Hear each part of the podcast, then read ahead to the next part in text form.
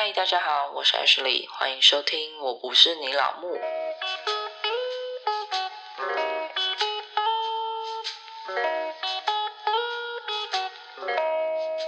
嗨，大家好，我是 Ashley，先跟大家聊聊最近在做什么好了。反正呢，最近我女儿就一直感冒，然后其实这一件事已经反复很久了。他之前其实只有流鼻涕，然后到最近才突然间咳嗽，然后去医院检查就发现哦，他鼻涕倒流。对，因为就那时候就照了 X 光，然后就看到鼻涕好像流到肺里，所以他才会一直咳嗽。到那时候才惊觉事情大条了，最后医生就开了抗生素，然后回去治疗。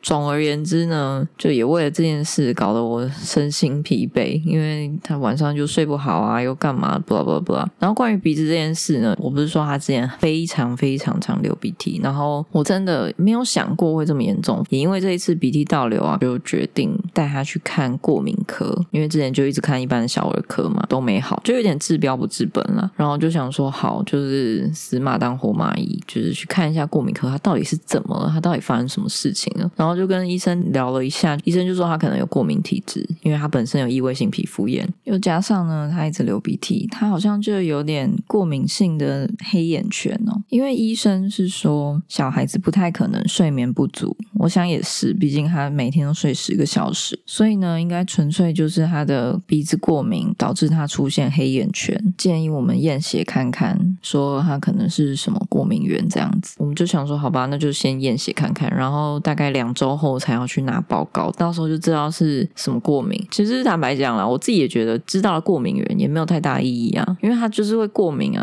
而且就觉得很难避免。毕竟就是只要温差变化、换季啊、尘螨啊，就非常容易的过敏。这件事我就非常头痛，因为我完全没有办法想象到底我应该要怎么杜绝这件事情。又加上我真的非常害怕他大一点可能变气喘啊、干嘛的。虽然医生有说可能长大会好一点，但是光他睡眠就是不太安稳这件事，就让我头很大。因为毕竟我到现在还是跟他睡，最近就是累到快疯掉这样子，所以家里有过敏哦，真的是很崩溃。而且我从来没想过这件事会发生在我身上。好，反正前面就是一串抱怨啦，哎，当妈妈就是这样子吧。好，然后呢，还有另外一件事也是一直在持续进行中，就是我一直在看房子，就想要离我的娘家近一点，所以呢就一直看看，然后前阵子呢就一直看不到心仪的房子，因为我发现娘家那边的房简直是离谱到一个离谱啊。那些建案的价格就会让你觉得建商明明可以去抢，他却还要送我一栋房子。我真的没有其他形容词诶。看房的当下，想说哇靠，这个屋龄，这个价格也敢开成这样子，真的是很有种诶。就今天来跟大家分享一下我最近看房子的一些经验吧。因为我发现每看一间房子，我都像升等一样，就是哇哦，开了眼界。反正呢，先讲讲我最近看的房子。之前一直在信义房屋那边看房子，纯粹是觉得它的 app 比较。好用，但一直就没有看到中意的，然后也没没有看到不错的，所以我就转嫁到五九一上面。但我觉得他们的网站做的没有很好诶，不知道，反正我觉得界面不是太干净啦，就很烦，一堆什么置顶啊，那些置顶一看就是你现在买一个广告，然后加一点钱，它就可以置顶，它不一定是最好的物件。反正五九一这件事真的是让我觉得非常的讨厌。总之，我们就约了几间去看，中间还有遇到一个，就是有一个人 PO 了一个超便宜五楼，对，它的标题。就是超便宜五楼，然后我们就想说，好，既然这么便宜，我们就打电话过去看是有多便宜，那一间屋子到底是怎么样。而且坦白讲啦，以附近的行情，它真的是超便宜，所以我们就在开玩笑说啊，是不是有发生什么事情啊？没想到我们打电话去问那个房仲的时候，他跟我说，哦，不好意思哦，我们现在可能没有要卖这一间，因为突然间发现它里面有非自然身故。我听到就是，哦，好，拜拜，难怪这么便宜。而且我觉得屋主一定是欺骗那个房仲，其实你买。买到这种凶宅，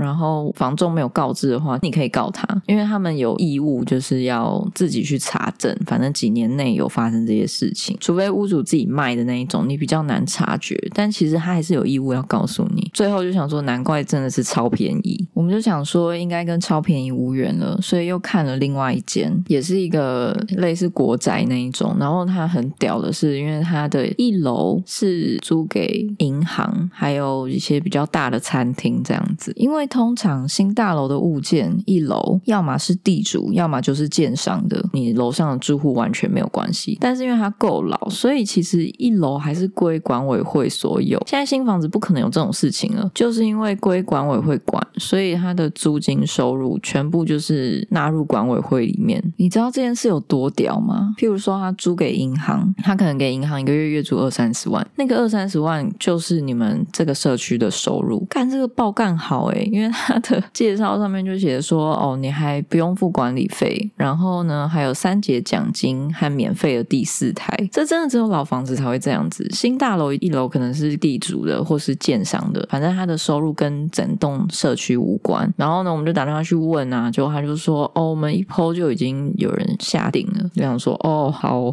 就是这种都非常的抢手。总之，那就只能继续看下去啦。然后我们又看到了一个，它有一楼跟地下室，主要是我觉得地点还不错啦，就是房子其实看得出来很老旧，可是又没有像他讲的那么老旧。就它的界面上面，除了他屋子内部的照片，然后他还有一些可能很像装潢好的照片，但我们事后发现，那根本就是一个画大饼的行为。有一些很漂亮、很 fancy 的照片呢，然后我们就打电话过去约嘛，就没想到那个是屋主自己卖的。然后我真的要讲，那个屋主真的是我遇过最奇葩的人了。可能我眼界小吧，他真的是我遇过一个超奇葩的人。然后我就打电话过去嘛，他就问说：“哦，那你是房仲还是要自住的啊？”其实到这里都还算正常，因为他可能就怕房仲骚扰他，他就开始讲他自己的人生经历。哎，他就说他以前 blah blah blah 在哪里干嘛，有的没的，做了什么事情，然后又开始说那个房子哦风水特别好，磁场特别好啊。我想说哇。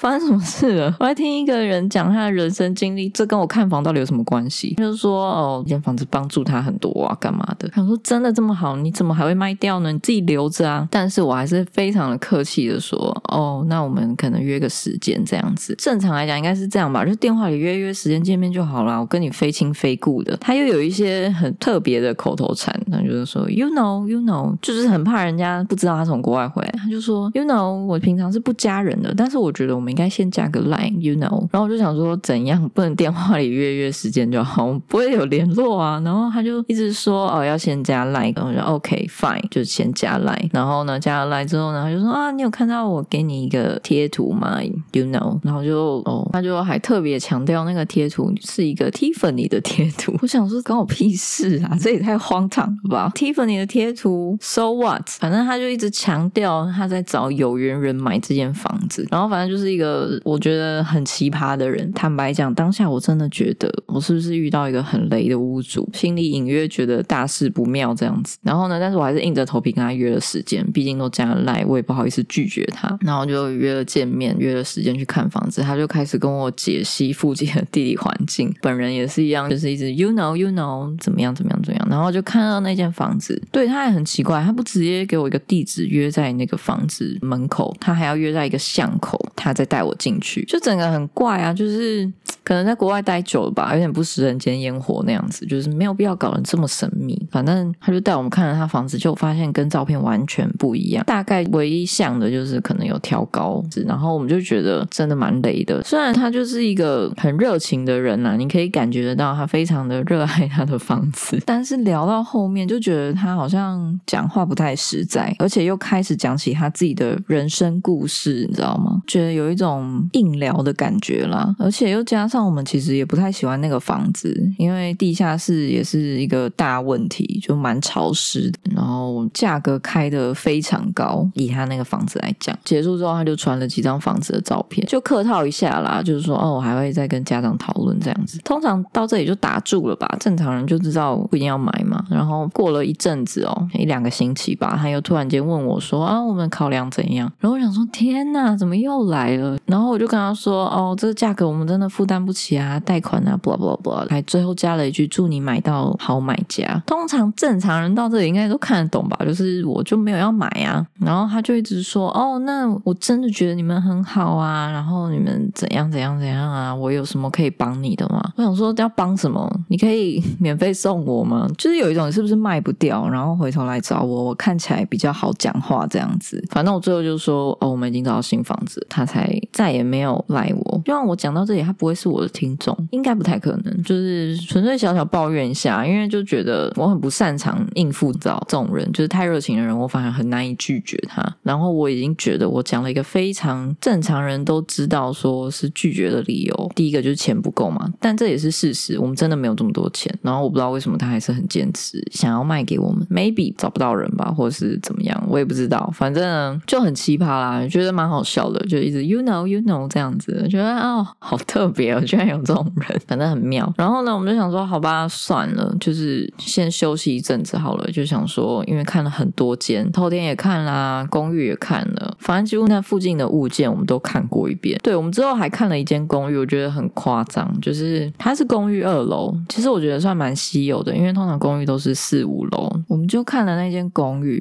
然后那是二楼嘛，但那一栋公寓很屌，因为从一楼到四楼全部都是同一个屋主的，他现在是出租出去。然后呢，他说那间屋主觉得就是现在的房客把屋子弄得很乱啊，所以他想要收回来卖。就正常人听到这里应该都知道，纯粹就是因为房价很高，所以你想拿出来卖吧。然后我们就想说，看他在二楼的份上去看一下，如果砍一下的话，还在我们可以负担的范围内，所以我们就去看了。就那个真的是惨不忍睹，惨绝人寰哎，真的是只能用惨字来形容。走进去就非常的暗，因为它只有单面采光，然后又是二楼，所以不可能亮到哪里。里面还有租客在，总之那个租客也是蛮奇怪的。就那租客是一对母子，反正我们进去的时候，他儿子还在客厅打电动，然后妈妈的头发很油很湿，我不知道是哪一个，不知道是洗完澡没吹头很湿，还是出油，反正就一束一束的，你就会觉得天哪。然后家里堆满了各种的文件，有一间房间完全堆满了杂物，然后那些杂物就是一堆纸类，我不知道为什么，就是看起来它已经泛黄了，就是明显你没有要用了，为什么不丢掉？反正那间公寓也四五十年了，就是当你下定决心要看这种很老的公寓的时候，你就要有一个心理准备，就是你装潢会全部打掉重做，绝对是这样子，因为里面真的很夸张。然后隔间也是那种木板隔间，厨房啊什么位置，就是看它室内平数大不大。如果你真的想要住的舒服，一定是全部重新装潢，那个真的是没办法马上就住人。然后那间屋主也是蛮猛的，因为那个公寓它后面还有一个货梯，我不知道为什么会有一个货梯，他就说哦，如果我们决定要买它的话，他会把那个货梯拆掉，就是我们可能会多一个空间这样子。嗯，哦，好，但是最后看完就觉得算了，因为屋况真的是很夸张。最后我们就想说，好吧，那既然附近新旧建安都看了，然后我们负担得起的房子大概就这样子了，这段时间内也不会有更贵的或更便宜的房子让我们看，所以想说，好吧，算了，就先休息一下。有一天我就在那边附近闲晃，然后就突然间看到一个预售屋，因为其实我之前一直没有考虑预售屋，因为我觉得这个就是一个很雷的东西，因为预售屋就有一些众所皆知的缺点嘛，像是你没有办法看到食品啊，或是你不知道它格局盖的怎么样啊，它的建案怎么样啊，甚至有可能建商直接倒闭给你跑路啊，就是它的不确定性太大了。但我就经过嘛，就想说，好吧，那不然就看看好了，看一下里面到底是怎么样。被那种稀花的招待所吸引，加上它开的价格，以就是那附近的行情不算太高，我觉得那个价格我们大概可以负担得起，因为预售屋通常嘛，贷款成数都比较高，所以呢，我们就去看了，我觉得还不错，我就跟我老公讲，那个代销呢就跟我说，哦，我们要之后再打电话预约，因为还没有开卖，但我们的预约都满了。然后我想说，我还要打电话预约，我不能直接跟你约吗？然后我就觉得很荒唐。反正我就回去跟我老公讲这件事，然后又带他去看了一次，就是他他也觉得好像还不错，而且已经快盖完了，然后又离我娘家非常近，你知道，就有一种天时地利人和那种感觉，就是哇，突然出出现一个符合我所有要件的一个物件，反正那件物件就是礼拜六开卖，然后我就跟我老公说，我好像约了下个礼拜二，我老公就说，你真的想要那个物件，你就应该当天杀过去啊，谁还管他怎么样？然后我就想说，哎，对，好像应该是这样子哎，然后我们就礼拜六一开卖的那一天，因为早上还有点事情，反正我们晚上就杀过去，他跟我说，哦，我们小平数已经全部卖完了，只剩下四十八平跟六十平的，很夸张哎，当然这时候你不可能相信他所有话，你一定觉得他有藏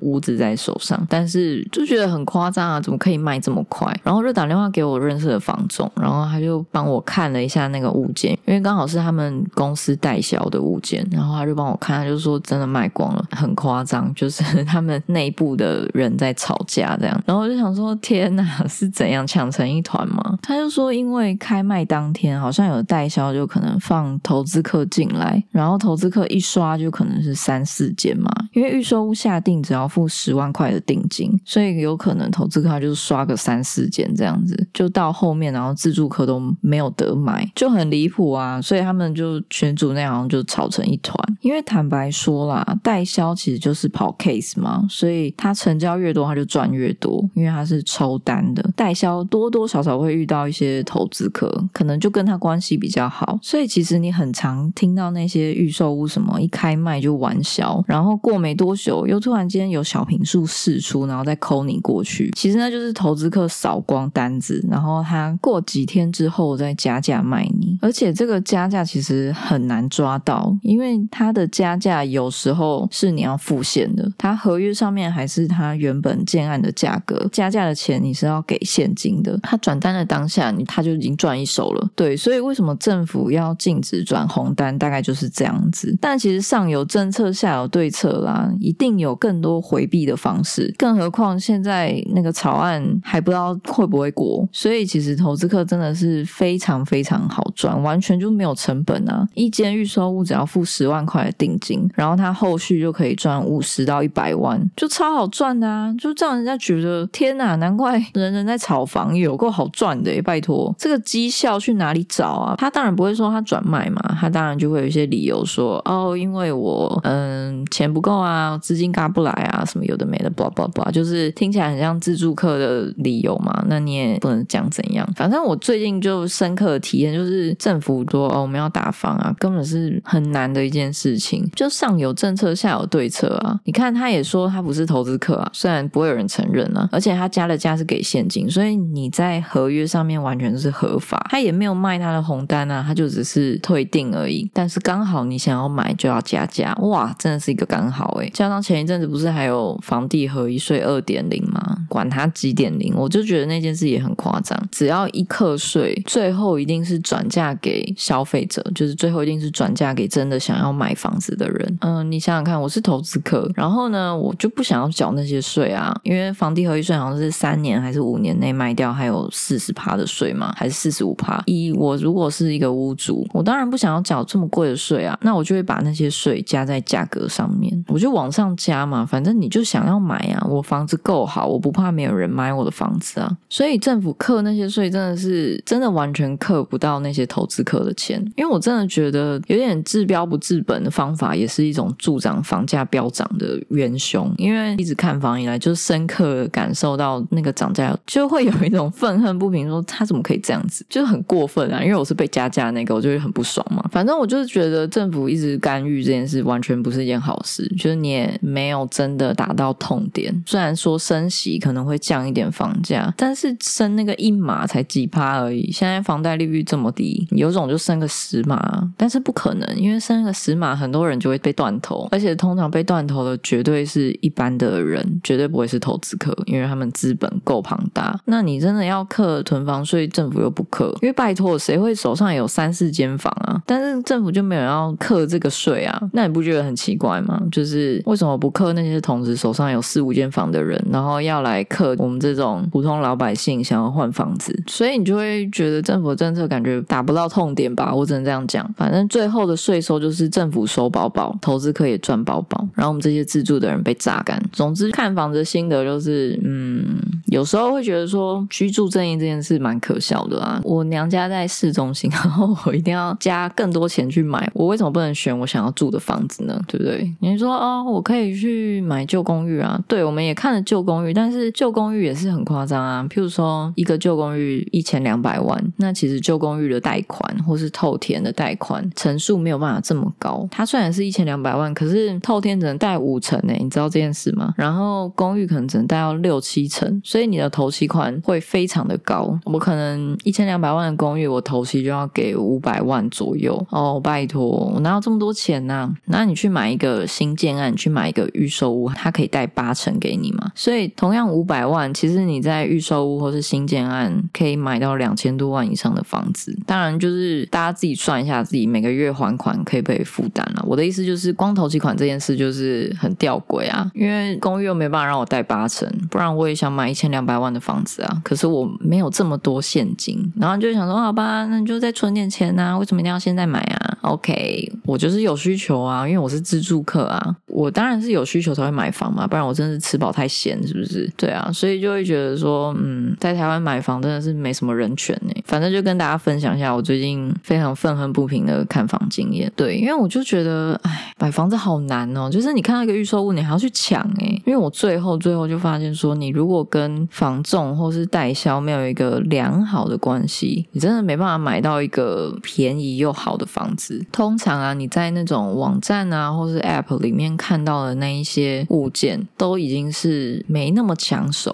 别人不要的，投资客不要的。因为如果真的很厉害的案件呢，他们会在他们自己的网站上锁住，或是根本不会抛，房仲就会开始抠他的熟客，或是抠他熟悉的投资客，叫他们先抢那间房子，然后抢了房子之后再拿出来卖。所以你非常难在那种网站或是 App 上面看到很便宜、很便宜、很屌的物件。真的，你真的是不要太相信房。房仲跟你说什么？哦，这个物件也很稀有。如果真的很稀有，他不会给你这种一般的人，you know，他不会叫你这种一般的人来买，他一定是先给投资客买，因为投资客一定会给他一些好处嘛。当然啦，我求生欲非常强，所以我一定要讲一下，不是所有房仲都这样子，但是就会有部分房仲他是跟投资客联手，这样子他可以抽成，投资客又愿意分一些钱给他，何乐而不为？他何必卖我们这种自住客呢？虽然你给房仲买房子都要加服服务。费，但是其实大部分的钱都还是被他们的公司抽掉了，所以他其实可能要卖一间一两千万的房子才有几万块的抽成，对，就是真的很少。何不跟他熟悉的投资客配合？投资客给他的钱可能一单就给他十万。好，我还要再重申一次，不是所有房仲都这样子，因为我就有遇到还不错的房仲，你就会觉得，哎，这个水很深呢。就真的看房子，你要一直看房子，然后最好找同一个房仲，或是你可以多找几个合得来的不然。真的很难买到好房子，只能说买房这件事真的是多看多听啦，然后多打好关系。反正 anyway 就是这样子，那就祝大家都买到好房子啦。那今天就说到这边啦。如果喜欢今天的内容，欢迎追踪我的 IG，或是你也可以到 Apple Podcast、Mixer Bus、KK Bus、Spotify 订阅或是留言给我哦。那我们就下次见啦，拜拜。